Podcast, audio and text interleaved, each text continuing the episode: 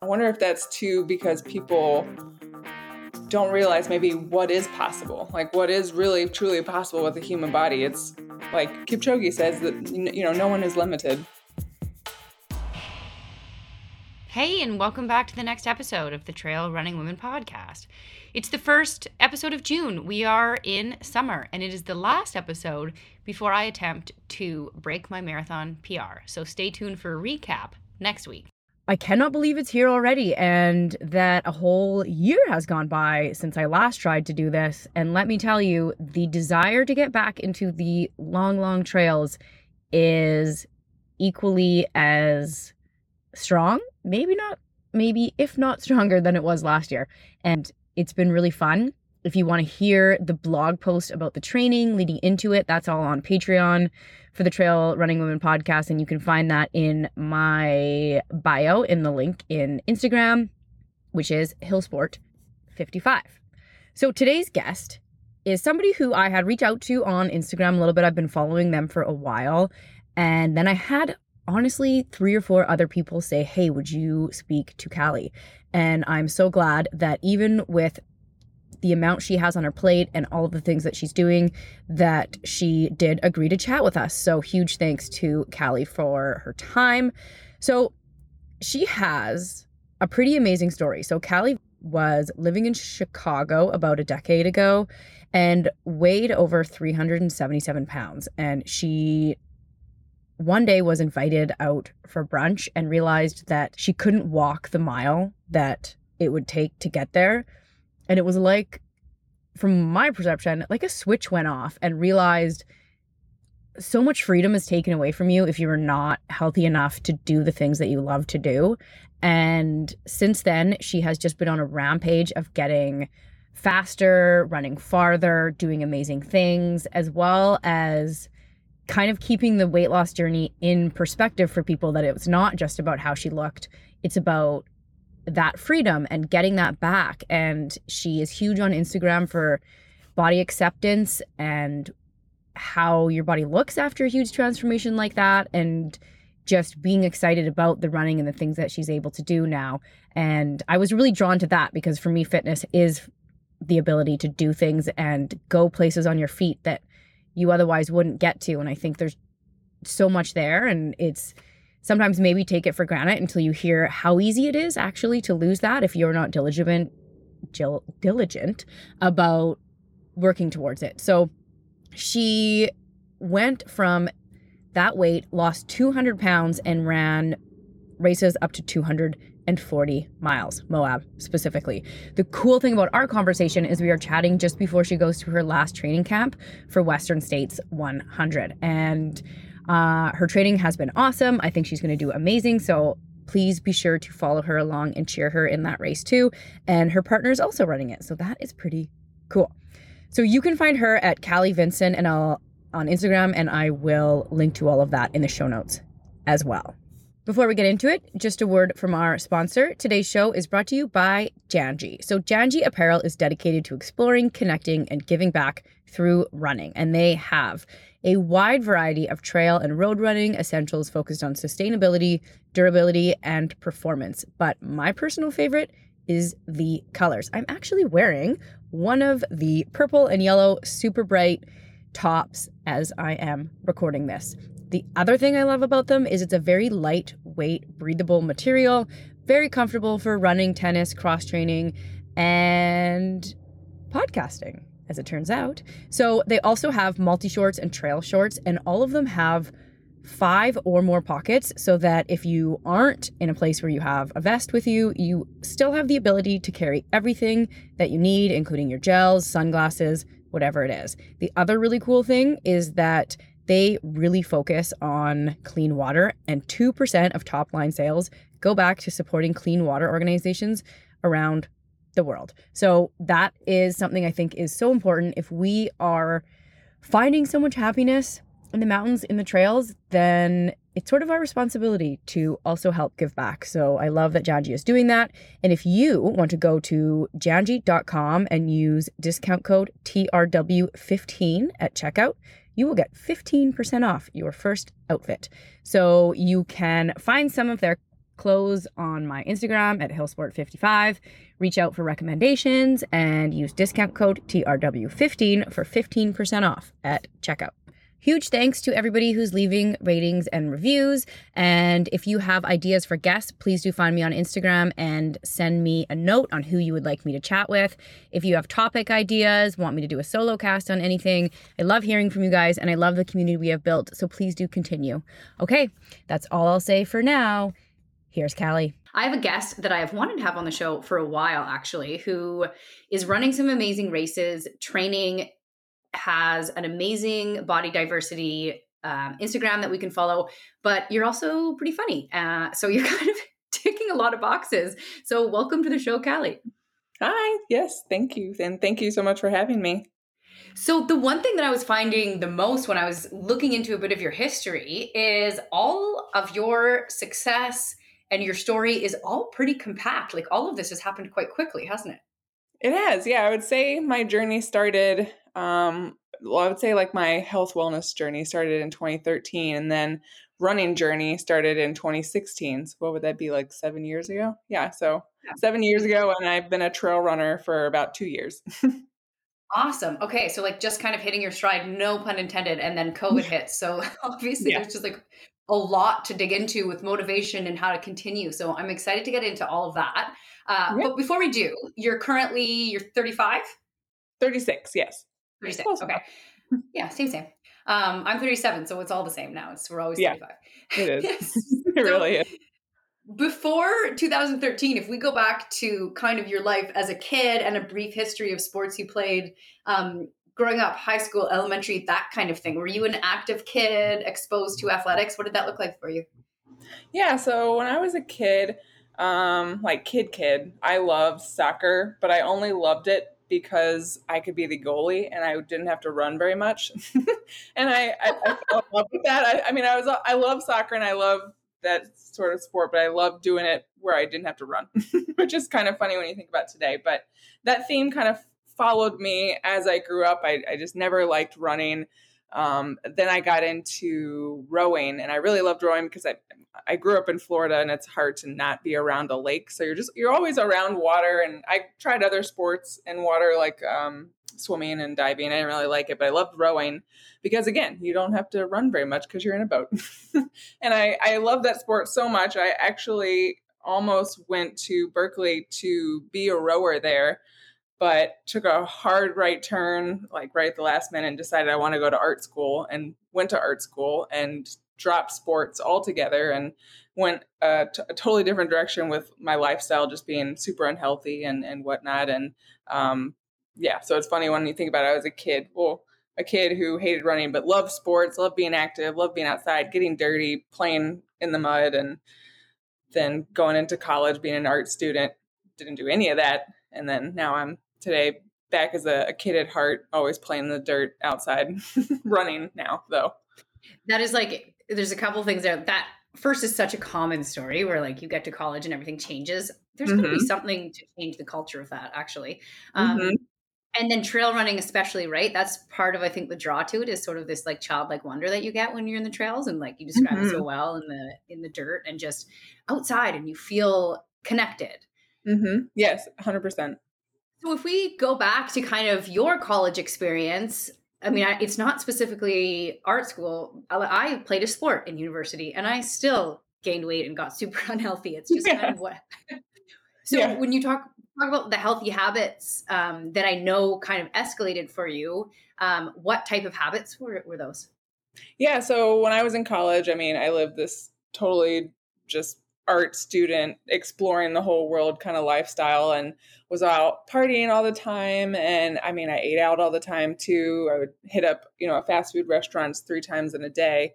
And i also worked at a restaurant so that didn't help either. I mean the the my world was just consumed by like being this i don't know creative individual who was experimenting and discovering themselves and just uh, like totally don't regret that because I think that was a pivotal pivotal moment in my life, which I value and um, I'm so glad I did. But I I just sometimes I look back and I'm like, oh man, like if I had just done like a little bit more, if I had just like been a little bit healthier in the choices that I made, or just went outside a little bit more. I never did any of that, but I yeah, I, I just I don't know if fell off the wagon is the right phrase, but I just went into this very unhealthy downward spiral in college and it just like it, it kept going and kept going until after college and after grad school moved to Chicago, continuing this lifestyle and got an internship there and you know I, you moved to the big city of chicago and i had all these big dreams and all these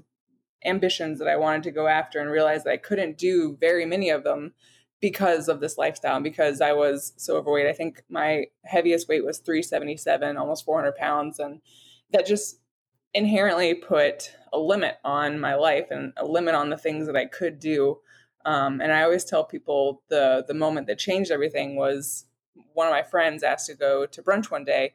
And of course, I was the type who would look on Yelp and see all the pictures and, and find out what I wanted to order beforehand. And he said, Oh, yeah, we can just walk there. And I looked up how far it was, and it was a mile. And I was in my mind, I was like, There's absolutely no way I could walk a mile to go to brunch. And so that became this big red flag that ultimately changed everything, changed, yeah, everything, and made me into the person I am today, I guess that was a start. That was a starting line. wow. So, what was it about that?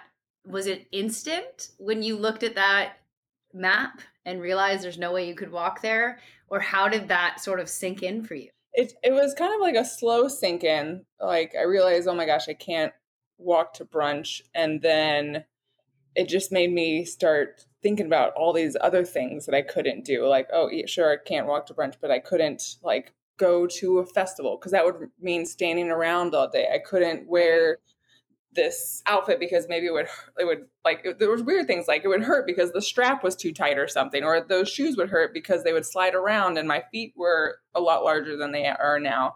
So all these like weird things that just put limits on all the stuff I could do and so once I started I that once that like officially sunk in then it became okay well what do I do? Like, how do I change this? And so I decided because up until then, of course, I tried to make changes, but it was always like these big overhauls that just led to failure and then led to losing that momentum or motivation. And so my next thought was, okay, well, what if I just start with something very small? And so I decided, okay, I'm going to start packing my lunch every day. I'm going to it could be what I want it to be, but I'm going to learn how to make it. I'm going to learn to make it maybe a little bit healthier and bring it in. And so that became my thing that I tried doing for two weeks. And once two weeks of consistency of doing that one small thing, then I added on another small thing, another small thing. And so all these little things just started to compile to completely change my lifestyle. And one of those was joining a gym. I hadn't been a, hadn't been a part of a gym in a, in a really long time, ever since you know when I was playing sports early on. But I went to the gym and I was like, you know what, I just have to go for like 30 minutes and that's it, maybe like three times a week. And so again, just small little adaptations to my lifestyle that inevitably added up to become the big overhaul that I saw as a vision, but knew that I needed to make the small changes to get to that big, big change. Yeah, it sounds like sort of like when you have an alcoholic or or something mm-hmm. to that degree where they want to change all the time, but mm-hmm. until their mind flips to the point where there's no going back, it mm-hmm. just doesn't work. And you sort of have to get to that rock bottom essentially, I guess. I don't know if I would want to describe your situation like mm-hmm. that, but similar, right? Oh yeah. It it has to be something that like you said, flips the switch and then becomes the priority over everything else. So this this mission that I was on became bigger than hanging out with friends. It became bigger than my career, became bigger than, you know, going out to ha- happy hour on a Friday because of everyone else was going.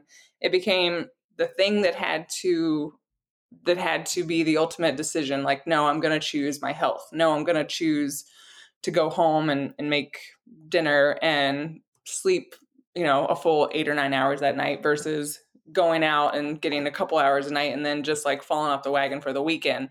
So as soon as I decided, okay, this has to be the thing that that basically is above all else, then it finally started to change because yes, like I said, you know, I I started to try and change earlier in life, but it was never the top priority.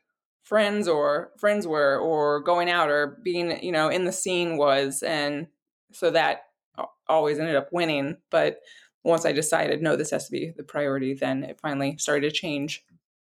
Yeah. And I like what you said, where it wasn't like you were feeling shame about your size, but Mm-mm. the lack the lack of freedom and the the restriction on what you were able to do um, mm-hmm.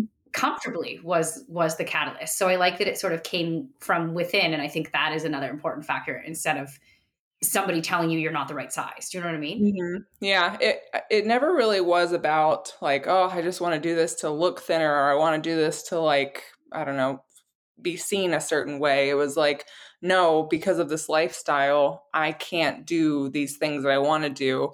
And yeah, that that ultimately became what, you know, drove me to to actually change. So when you started going to the gym and started working out, was running involved right away, or how did you eventually get into running? Mm-mm. No, so like I mentioned, I, I always hated running, but that was something that was always just kind of like burning in the back of my brain. Like, I hate this thing, I really do. But if I, I always felt like if I could conquer running, then I felt like I had the superpower to conquer anything that I wanted to set out, you know, and, and do in my life. And so once I started building a little momentum in the gym, you know, doing the elliptical or maybe walking on the treadmill or doing the the stair climber, which became a fave machine of mine, um, I I decided, okay, I think it's time we can start this. We can start trying this running thing that I see all the people do. And I went to my local Fleet Feet and I got fitted for shoes. It was a Nike Pegasus, like the classic running shoe. And I started running only in the dark because I was afraid of what people might think. Like, do I even look like a runner? They're going to think, oh my gosh, she's not using the right running form. She's not wearing the right thing. What is she doing? This person's crazy um, which is funny because Chicago is just full of crazy people running around. So I don't know why I thought that, but you know, um, but I started running just in the dark, like super early in the morning or late at night after work, and just running around the block. And be, running around the block without stopping became my first little goal. Like if I can just do this, um, then I can move on to going farther and a little farther, a little farther. And it took a while. It took a long time to just one figure out that I don't have to sprint around the block. I can go at a, at a leisurely pace. Um, and two, it took me a long time to figure out like how much should I add to to progress or to to build any kind of fitness. Um, and of course i was you know the silly runner who built too quickly and and got injured and i had got a stress fracture in my knee which was very weird and it hurt so bad um, like underneath your kneecap or where? Yeah it was a it was um, a hairline fracture like around the kneecap. I can't remember exactly where i probably have oh. x-ray photos somewhere mri photos but it, it hurt so bad. And um, i you know I, I i took some time to rest from running and and anything that was too high impact to let it heal. And as soon as it was i was like okay i'm getting back on this horse and i'm going to try this again. And eventually i just I, I, I did more research online and figured out um, like a running plan and because um, i was way too afraid to go run with any training groups or with any other people and and so i just did this all by myself but yeah, just slowly started building miles, slowly started getting better, more confident, more comfortable running, maybe picked up some actual running clothes. And I, I just kept at it. And one day I was like, you know what? I'm going to go out and run 13.1 miles because I hear that's what half marathon is. And I went out and I did it around Chicago and, and got back home and ate the biggest stack of pancakes I've ever had. And it was amazing. And I felt so good and accomplished. And going farther became like this mission, I guess. yeah, and then the focus is on the positive and what you're gaining, not what like the weight that you're losing. And I think mm-hmm. that's just so much easier long term, right? Because it's also fun. Mm-hmm. Yeah, it, it became so fun to me because I had never explored Chicago or anywhere on my own two feet ever. It's always been, you know, getting there by car, getting there by train or bus or taxi or whatever. And so having this like another little superpower to go explore Chicago and see all these places and one day all on my feet became this like cool factor that I just became infatuated with and exploring Chicago in a whole different way. Um, later on in my running journey, um, I think, yeah, it was during the pandemic, you know, all of us were trying to find new ways to invent running and make it fun because no races were happening. Um, there's so many murals around Chicago.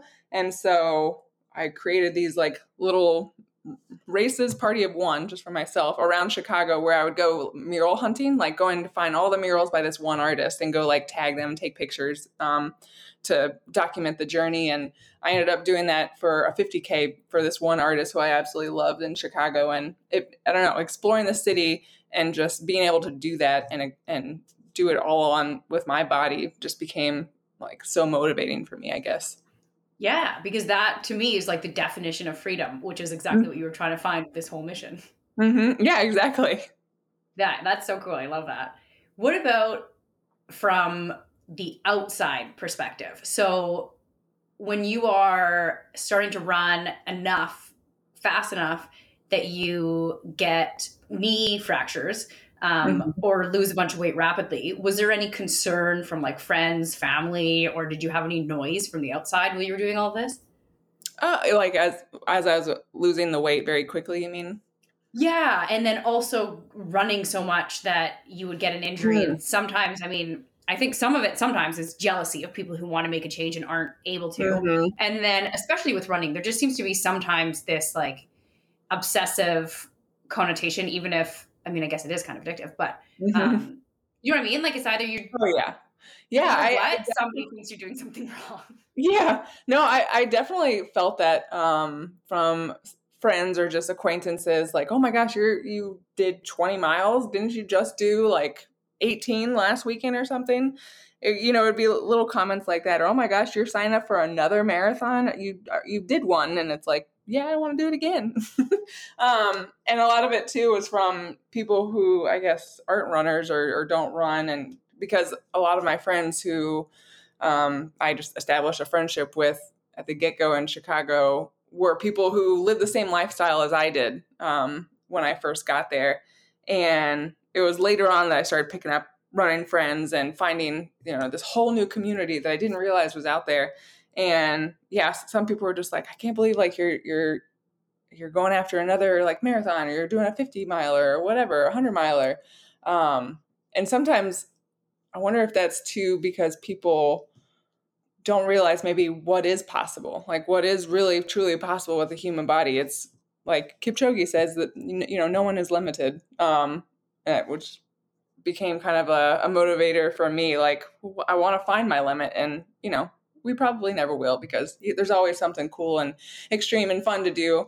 But yeah, going back to if like friends were kind of worried or concerned about the weight or, or the miles, I think it was more awe and inspiration than anything. People were like, "Oh my gosh, like you're actually doing it. You're actually you know, you you always read about those people who do like the extreme weight who go through extreme weight loss journey or or go and run 100 miles but to have your friend like or your coworker do it it's like oh my gosh like this is actually happening right next to me. Um i felt more yeah, of that than anything else. Yeah. That's awesome. That yeah and i think that's that's just promising that that's how people can view it also. Yeah. One thing that I find super cool about your story is that it wasn't a bunch of coach to 5Ks for years and years and years. You just clearly wanted to go for the really long stuff right away. So, yeah. talk us through your decision to sign up for your first race and what it was. Yeah. So, so after that 13.1 miles around Chicago, it was shortly after that I was standing on the L platform waiting for the train, and the Red Eye newspaper was like the cool newspaper that talked about all the, all the stuff happening in the city. And on the cover, they were talking about the Chicago Marathon that weekend. And I was like, oh my God, like people are, are running the Chicago Marathon. That's insane. And then my next thought was like, I have to run a marathon. And so some time passed, went and and did some research on like how to actually train for a marathon or like how do you get in for the Chicago Marathon, for instance. And because I lived there and I was surrounded by it and I had gone and spectated it before, um, I just it became this thing that I, I just had to do, and I found um, a, a group that I could join through um, a no-kill animal shelter in Chicago called Paws. They have a running team called um, Team Paws, and if you run with them, you fundraise and you get you know your your entry into the Chicago Marathon. So I joined and I got my my bib, and I, that was my happened to be my first official race ever was the, the 2016 Chicago Marathon, and I remember standing in the corral just wondering if I had actually pin, pinned my bib, bib on right because I'd never done that before. But it was such an amazing experience. And I was just so like in awe of the energy that day and the day before and after, and just the, the people running and the people cheering. And it was just like, is this really happening? And my mom, that's so still to this day, the only race that my mom has um, come out and seen. And still to this day, she talks about it like, I can't believe you did that um, in Chicago. And yeah. yeah, for sure. I agree because it's, you can run so many hundred miles and all of these things, but you kind of lose the shock factor. But going out mm-hmm. and doing a road marathon first without experiencing other races is totally bananas. It's awesome. Yeah. And I think that is the inspiring thing for people too, because that get really gives out the like, why not me kind of vibe, right?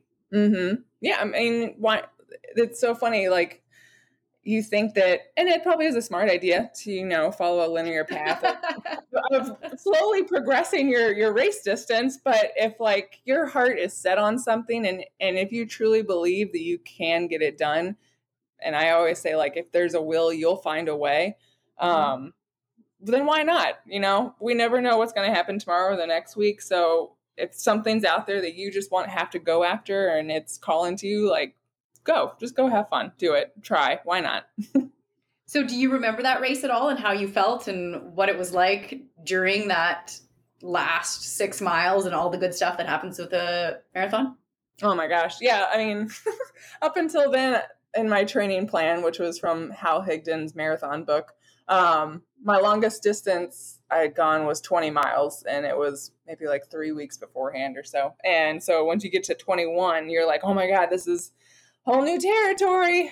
You don't know what your body is about to do, and you've still got six more miles to go. And I remember just running down um, the God, I forgot the name of that street for this last six miles, but it's this pretty straight street, and it just seems like it goes forever and ever and ever. But I mean, on the inside, I was dying, but on the outside, I was just so like ecstatic to be there and to be amongst all these people who were also running a marathon that day. And it was just so mind blowing to me. And then also just the amount of spectators out there. I mean, there are millions of people who spectate that race, and it's it, it's not quiet at all throughout the entire race. There's no silence. There's no space where a spectator could possibly fit. Um, it's just it's there's just so much energy. And after that, I was of course like trembling to the grass to go sit down. but um, I remember thinking like I I definitely want to do that again. It was it was never a feeling of like I'm never doing that again. It was like I got to do that again. that's but, awesome because that's rare. I think everybody quits with running. Um, oh yeah. Oh no, I definitely, I definitely felt that after and during my 200 miler. I, I it took two weeks or yeah, probably two weeks until I was like, well, maybe. But up until then, I was like, nope, never again. Nope, nope, nope, done, I'm done. Just want to take a second to thank our next sponsor, AG1. This nutritional supplement is something that I take every single day because it supports my whole body health. So I gave it a try because I definitely am not somebody who will stick with all of the vitamins and minerals in different pill formats.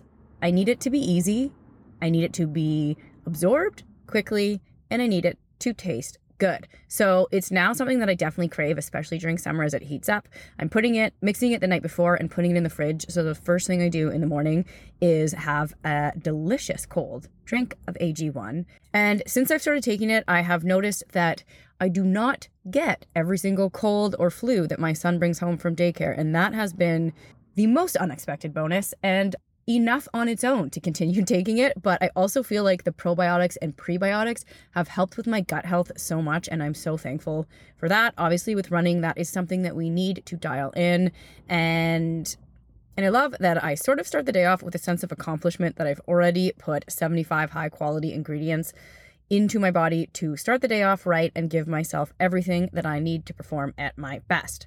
So, If a comprehensive solution is what you need from your supplement routine, then try AG1 and get a free one year supply of vitamin D and five free travel packs of AG1 with your first purchase. Go to drinkag1.com backslash TRWP. That's drinkag1.com backslash TRWP and check it out. So that's, yeah, that's where I want to go next. So you run this marathon and then I know you've done 100 miles since and and 200 milers. So how did you find the trails and then how did you get into the super duper long stuff? Yeah, so so what was that? 2016 and then I moved out of Chicago 2021. So 5 years of running on roads in Chicago and sometimes I'd venture out to the trails um, around the city. I didn't have a car in Chicago because you just don't really need one. Um, so I never went too far because it was always like a rental car to go run on trails, and the trail was very smooth. It was like crushed limestone, stone, uh, flat road trail. So it was never like the trail experience that I have here now in Arizona.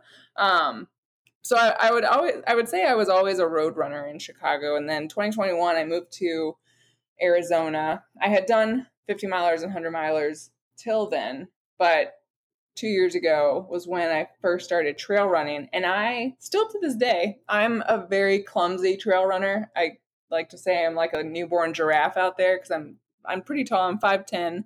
So I'm still figuring out my limbs on the trail. I don't really know how to I don't know how to work them yet. and my That's feet fair.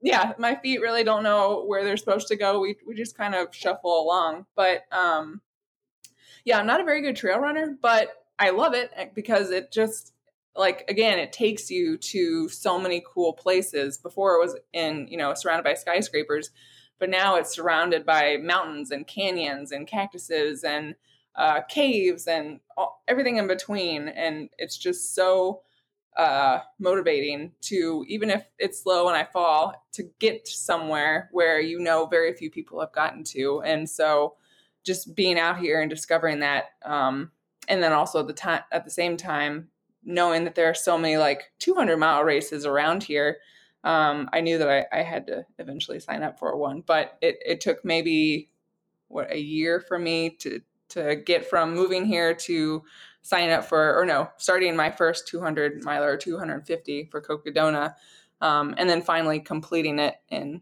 last last October. Yeah, the Moab 240. but it's been a journey going from you know my first road marathon to a, a Moab 240, um, and I'm still learning how to be a trail runner. But it the more I get into these ultra long distance ultras, um, I think that's where I want to stay. Yeah, even though I'm you, terrible at running on trail. I, don't, I don't think it matters. It's just about no, it doesn't. running on those trails. Exactly. I would like to know. You talked about kind of like you just read this book to train for a marathon. How did you get more knowledge to training for 100 miles is a big thing. A lot of people need a coach and then to go mm-hmm. ahead and mm-hmm. double it plus more. How mm-hmm. are you mm-hmm. learning about how to train for those things and even break us down like a week or two of your normal kind of training program training for 200 miles because it is so much volume to also mm-hmm. not get injured during training. That's a pretty hard balance. Yeah. Mm-hmm. So training for my or training for hundreds, I picked up the next like iconic book for ultra marathon runners relentless forward progress because in there they have training plans for 100k i think also 50 mile yeah 50 mile 100k and 100 mile. And so i just followed that. Um i still to this day i just i like running solo so i never trained with a group or like picked up knowledge from running with a group. It was just kind of whatever i could find online um and just kind of like figuring it out as i go I guess that's kind of been a theme for for me because when I moved from college, Savannah to Chicago, I just I moved with two suitcases and told myself, well, we're just gonna figure it out as we go. And when I moved here, it was kind of the same thing. I just like picked up me and my stuff and my dog and moved here and said, well, we're just gonna figure it out because it was a year after lockdown, but still and the pandemic, and it was just like, I don't know what's gonna happen, but you know what? Life's short and we're just gonna follow this because that's kind of where my heart set out to. But yes, training for the hundred miler. Um, I followed that book and followed almost down to a T to a point where like if I if my body was aching, I would still go out and do those miles because I didn't have a coach, I didn't have anyone to talk to. I just followed what you know the rule book said, and which is very different from how I train today. I, I very much so listen to my body and and take notes and adapt my training schedule. And I have a coach now who's my my boyfriend. um, but back then I, I, never had a coach and um, just kind of listened to whatever I could find in that book and, and train based on that. And training for the hundred, it was very similar to training for. Oh, I say this and people will probably be like, no way. Very similar to how I train for a marathon. I would do like easier runs um on weekdays, maybe like one workout on a weekday and then Saturday, Sunday, weekend would be dedicated to back-to-back long runs, whereas the marathon training it was like long run Saturday, maybe like 6 miles, 8 miles on Sunday, whereas 100 miler it was like 20 miles on Saturday, 21 or 24 miles on Sunday. So just training for, you know, like a rehearsal what you're gonna what you're gonna go through during the race. You're gonna be tired at the start um, that morning and i'm the type who's gonna finish the next day so i would train as if i had to keep running the next day. Um, so that's kind of the the strategy. I followed for 100 and then yeah training for a 200 when i when i some people ask me like oh man what's like any tips for training for a 200 and it's so complicated because i don't know 200s are such a different beast because of how long they are. Yes, one, and also just like the stuff you have to carry is so different from a 200 to a to from yeah from a 200 from to a 100 the many of nights you have to go like in a 100 i don't sleep or nap or anything and in a 200 you absolutely have to so that's another factor fueling for me is way different um and i could probably think of like five other things but my, my mind is blanking but yeah, training for a 200, I kind of do the same thing as I do for a 100, in that weekends are dedicated to back to back to back long run. So Friday, Saturday, Sunday, I would dedicate to, you know, like eight hours, five hours, another eight hours, Friday, Saturday, Sunday. Um, and that's also something I've transitioned to to do is is run based on time versus miles. And I felt like that has really helped not only in my mindset, but just or not only in my mindset to like take the pressure off, but also um to just I don't know. It's it's just helped a lot to like make me feel like, okay, I'm gonna go out for five hours and what I get done is what I get done. Whereas before it was like, all right, I have to go out and get 24 miles and if I'm at 22, I've got to keep going and and I don't know that that mindset just didn't really help for me, but the the hour based has really helped um, for 200 mile racing and now training for Western States 100 mile racing. Yeah, I totally get that. And I think it also helps with if you are in very hilly terrain because mm-hmm. you could give somebody 20K and it could take them like five hours in the Pacific Northwest. It really depends mm-hmm. on where they go. Yeah. Um, yeah. And I think everybody's a bit different. I've got some other, I coach some athletes, and some of them need okay. to have that number mm-hmm. on their plan and know that they've completed it um, mm-hmm. instead of just the time. But it sounds like you're kind of coming f- backwards from the experience mm-hmm. where you already know you can do it too. So it's kind mm-hmm. of, um, I like a mixture. Yeah, that's a, that's a side note because it's just it's fun to be like some days I need to run this distance and some days yeah. I just look at the time and you don't even care. So um, that's a fun point.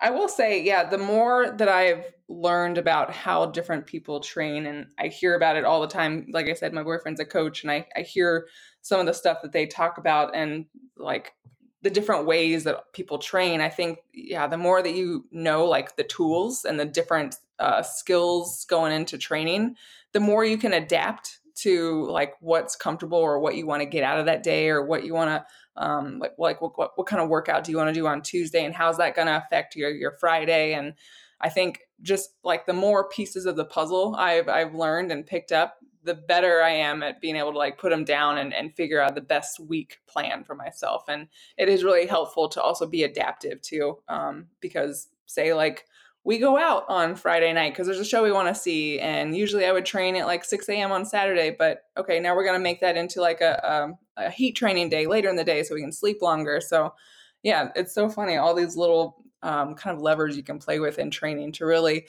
maximize your, your weekly training plan. Yeah, to maximize your training plan, but also to maximize your enjoyment of life because Oh, 100%. you know what I mean? Like, so yeah, you've got Mhm. kids, you want to get sleep. We can, and that I think is such a great point because a lot of people, and it's happened a lot with listeners in the past where they've reached out and mentioned this with like, well, yeah, but I have a full time job or Mhm. I have this reason, but they want to take advantage of these or they want to have these goals, but they feel like they can't because it has to look like this Mhm. cutter plan. But as you just said, it can be flexible, and that is the cool Mhm. part about trail running too. Oh, 100%. Yeah. And I hear it, like, just like I said, from um, what Scott will talk about with runners, like, a lot of them, like you said, have life things that pop up. And it's just so great to know that your your training plan can adapt to your lifestyle. You don't have to adapt your life to a training plan. Yeah, yeah, exactly. And that's that's pretty fun that you have a coach just next door to you. Yeah. Like, hey. Yeah. It's it's kind of extra convenient because I'll literally be on the treadmill and like have a question and ask him and like adapt something because I just learned like right at the you know or you know we're having breakfast and I'll like pick his brain on something. So it has been very helpful um and too because we're both training for the same race. So it's kind of fun in that in that regard too. Yeah. So before we get into Western States and how you got in and your goal for that, um, the 200 miles, what is Mhm. like the top two mental battles that came up for you that maybe you don't find in a 100 mile that you have to be out there for Mm. multiple days? So when you're doing a hundred mile, you are likely going to see just two sunrises and one sunset.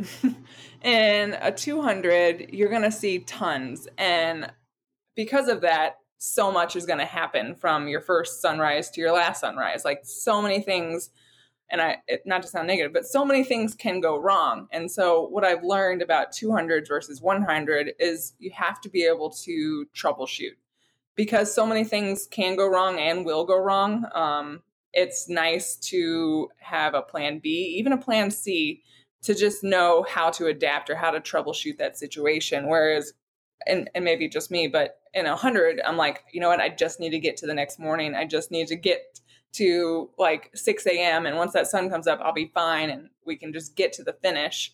Um, but for a 200, it's like you've got to troubleshoot for that day because you've still got Saturday, Sunday, and Monday to get to. So I would say having a couple extra plans in your back pocket is really key um, and a huge differentiator between you know how your mindset goes into a 100 versus your mindset going into a 200 just knowing things that gonna, are going to go wrong and knowing that you can figure it out as you go. I think that was huge. And then also a huge um, mindset trick for me was i'm trying to think of like how to phrase it but I guess it is. It goes back to like the, those small goals to reach the attainable goal, and I like to tell people it's just you're just going from aid station to aid station.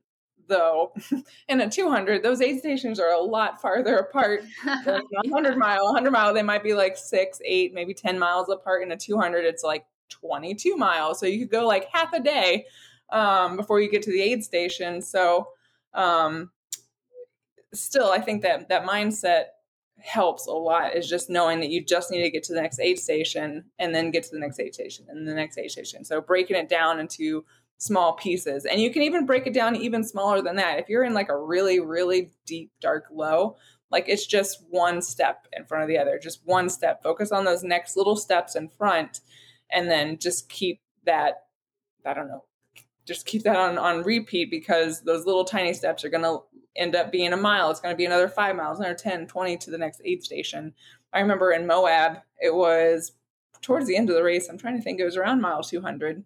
Um, we were climbing up this, the second biggest climb. It was like almost 5,000 feet that day, but it, we were getting almost to about 10,000 feet too. So, I mean, I was not only exhausted because I had been through two or going into the third night or so. No, going into the third or fourth night of sleep. I can't remember. But I was exhausted. Climbing just would not stop and just could not breathe either because you're you're reaching eleva- a higher elevation.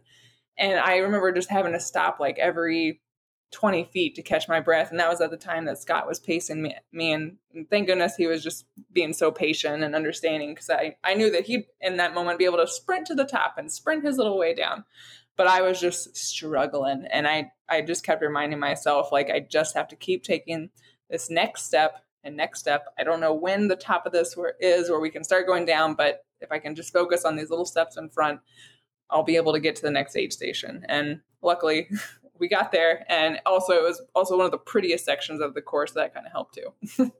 yeah, that's just like the number one tool for every long distance race, even if it's a 50K, mm-hmm. right? You just have to break exactly. it down to what what you can manage at the time. It's just the mental endurance to continue to break it down when because mm-hmm. I find as you get more fatigued, it's harder and harder for that thought of, oh my gosh, I have 4 mm-hmm. more consecutive marathons to run. Like that starts to just leak into your brain and you gotta keep does. pushing it out. It is sneaky how it'll it'll keep creeping into your brain like that. Like I still have like 80 miles to go. Yeah, you're like, no, that's no, no, still a feat in itself. but yes, yeah. And and two, one thing I kept noticing in the in the 200s is like because I kept taking a nap um, in the night as my time uh, and place to just get some rest before or during the next day. Um, every day or every time I woke up, it just felt like Groundhog's Day. So I almost felt like stuck in this um, I don't know, in this repeat of just like, and we get up and we go to the next day and I'm going to sleep and we get up and we go to the next day. Just kind of embracing that is, it's, it might be a weird thought, but just like embracing that you're in this thing and you get to be in this cycle and you get to like experience this next day and get to experience this next place that you've never been to um, kind of was a way to just help me break out of this Groundhog's Day feeling. Like it's going to be a next day, it's going to be a new place to explore. And that, I don't know, made it a little motivating to me to get up and keep going to explore something new that next Groundhog's Day.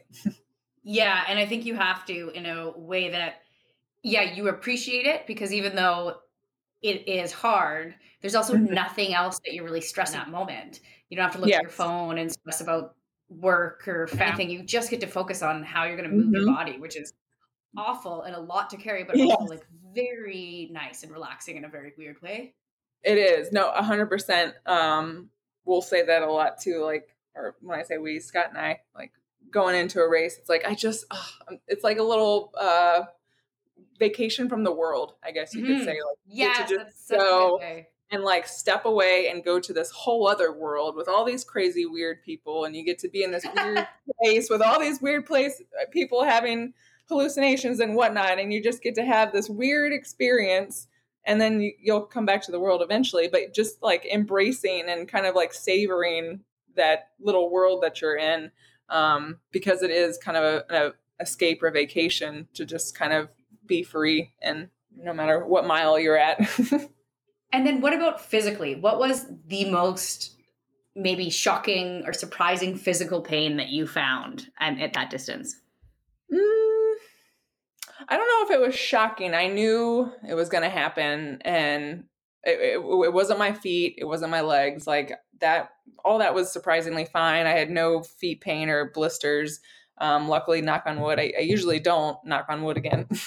um, it was my my shoulders from carrying so much for so long. For a 200 like i said you're just you're carrying so much weight from the water from your food from your gear mandatory gear. There's there's always a mandatory gear list um, of stuff you have to have like a, a bivy emergency blanket whistle which is usually built in the vest but um, all that stuff adds up and I, I weighed my pack at one point and it was about nine pounds. So just knowing you're going to be carrying nine pounds on your shoulder by your neck and it just oh my god it just hurts so bad by you know night two day three day four.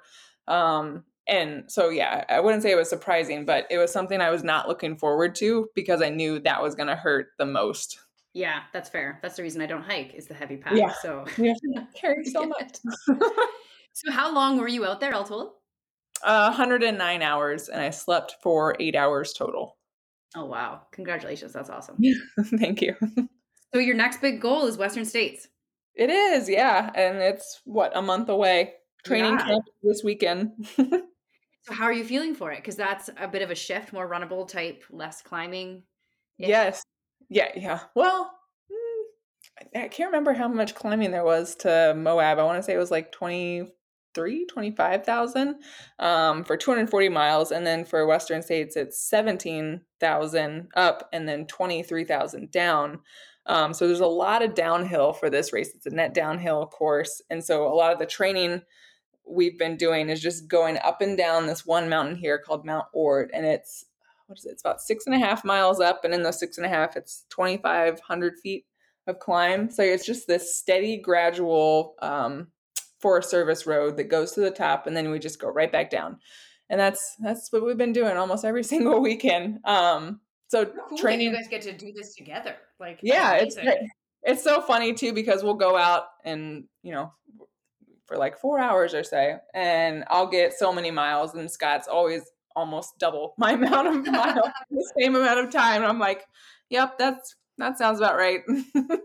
um, Doesn't matter. So far, yeah, so far training is going really well. I, to me, this this is probably going to be my most challenging race, um, even more so than like the Moab 240. I think because of how much climbing there is in this race, and because the first 30 miles are a little bit more technical than the last 70, and because it's a very hot race, and we just you know, we've been contacting people who we know who live in that area and who run on those trails have been saying because of the fires last year in the canyon area, it's even hotter than it felt last year because there's no mm. shade because the, yeah. the trees. And so I'm just like, he, it's gonna be so hot. but it's okay because I live in Phoenix, so I live on the sun basically. Um, so I'm not too concerned about the heat. More so, it's the amount of climbing you have to do in 30 hours or less. So that that I'm, I'm gonna have to have a real solid pacing job out there um, to get this done. But I have confidence. But this will be the first race that I've worn like an ice bandana that I'm yeah. gonna have cooling sleeves on. Um, just because that heat it can it can do some damage, especially with um, hydration and like your sodium balance. And so that's something I'm trying to avoid because if that's off, like it can throw off so many other things like your muscles and your digestion. And I'm I'm notorious for digestion issues. So I'm trying to to do all that I can to just um, to just avoid anything and at all costs because um, I really one just want to finish this race and two I want to do the best job possible because I'm going in uh, with a partnership with GU and with Rising Hearts. And so it's kind of this this big bigger mission than just the race um, to go in and and run it and do it to raise awareness for Indigenous women and Indigenous runners um, with Rising Hearts through this bib that I was granted um, from Western States. So there's a huge, um, just a, a, bigger mission involved than just you know getting to the finish line. But getting to the finish line is also a big goal. yeah, for sure. But I mean, the representation that you are doing and running for Indigenous women is like whether or not you make it 30 miles in or not. Like mm-hmm. you're still doing so much for that community, you know, and some of that. Mm-hmm I think is shown on your Instagram and the connection with the with the trails and stuff there. And what do you think we can be doing as a trail running society in general to kind of honor that type of thing better? Yeah, I think it's as simple as just like raising those runners' voices. Like if if you know someone who um, is indigenous or you know of you know other ethnicities, it's like supporting them or including them and and it's just kind of like being there as, as support and as um, a friend and um, maybe it's also getting involved in in those communities too and and just being a part of it. Um, i think it could be as simple as as just yeah as, as those kind of um, things. Yeah we had a runner lydia. Do you know lydia? Mm-hmm. she's she, she, i was gonna say wait a minute she was arizona too. Yeah she's in tucson. Yeah yeah, mm-hmm. and she was I loved the work that she was doing with it and she came on and talked about um, the soils and the areas and the mm-hmm. feedback we got from that episode of people who were just like the appreciation for where they get to run after listening to her story was so huge. So it's mm-hmm. it was pretty mm-hmm. cool. Yeah, that's awesome. awesome. Yeah, she's. I was on a, a, call with her, I guess a couple months ago, and that was my first time like actually chatting with her with video and, and talking. So it was um, great to have her and Jordan from Rising Hearts on the same phone. And um, yeah, I'm really excited about it. So that's pretty. I mean, obviously, these are goals within the next month. What Mhm. are your goals, sort of really long term, with running, especially having already accomplished such amazing things? Hmm. Um, well, long term for the year, later in the year, I am, have my eyes on an FKT and then I want to try the 48 hour distance.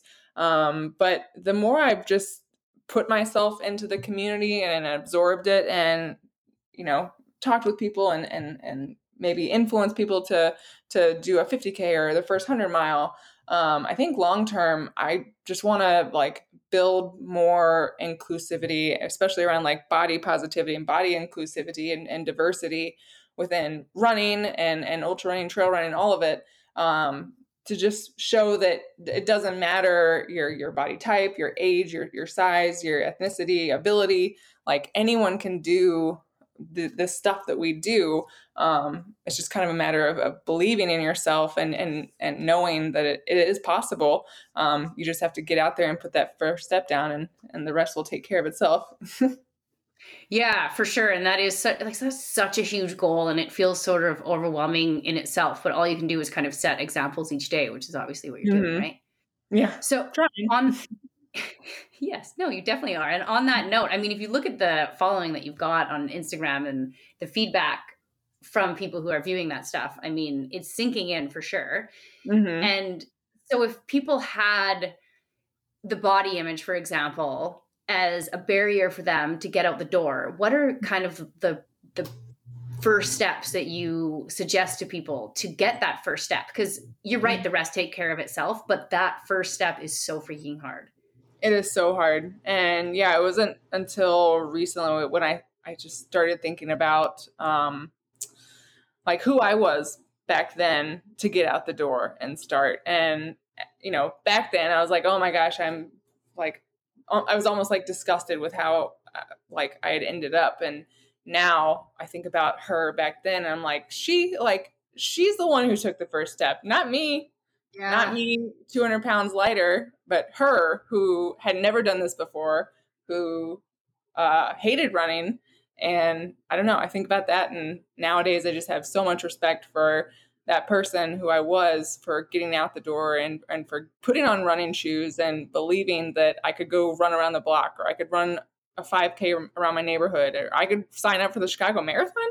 Um, like she believed that. And so I think it's, I, like I would tell people to just, and it's so hard to tell people like, don't care what other people think, or don't care if you can't get it done, or don't care if you, you know, you fail the first time, because who cares? Then you can, then you get another opportunity to, to do it again and, and do it again and, and learn something. And I think like it's so, it makes life so um, fulfilling to go out and suck at something and then to keep keep at it and keep at it and realize that you don't actually suck you you actually can be amazing and, and inspiring and and you're so much more powerful uh, than you may, might think that you are yeah that's such a good point it's just it's so much is mindset and i think you can work up to that first step kind of just by talking through what you just said with yourself over and over again mm-hmm. and eventually it will sink in because the more you say it the more you'll actually believe it and i guess that's yeah, the key 100% right?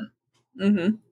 so we are running out of time but i have a last few that went really fast you have so many good things i feel like i could continue to ask more and more so i'm definitely going to update our audience definitely on how western states goes i think you're absolutely going to do super well it sounds like you're very very well prepared for that. One more big training block, I guess, and then it's taper time. Yes. Sounds like. Mm-hmm. Yep. I know I'm in a um, recovery phase right now, so I only did 30 minutes this morning, and it felt so weird. But I know I'm like, you know what? You've got a lot of miles this weekend, so just calm down. yeah, but, just enjoy it. Yeah, it switches to the hardest part is not taking the steps. Hey, I know. Yep, exactly. So, if you could describe trail running in three words, what would they be? Ooh, um, hmm. Like, do they have to make sense? Like, could I say exploring is one word? Yeah, they don't have to be connected. Okay. I would say exploring. Um, I would say welcoming. Oh, good one. Um, let's see, trail running. I'm gonna say life changing. Okay, I like it. It's funny. I've had so many interviews, and I always ask this question, and very few times do words get repeated. Um, like That's lots of the same gist, but everybody's got a different take, which I love. Mm-hmm. Yeah, Very everybody last makes question. their own. Yeah, yeah. And they all sort of come around this idea of like freedom and enjoyment, but also pain and suffering and yes, exactly the weird thing that brings us all together. Yeah. Um, but if you, when you're finishing 240 miles, what is the most exciting post race meal that you are looking forward to?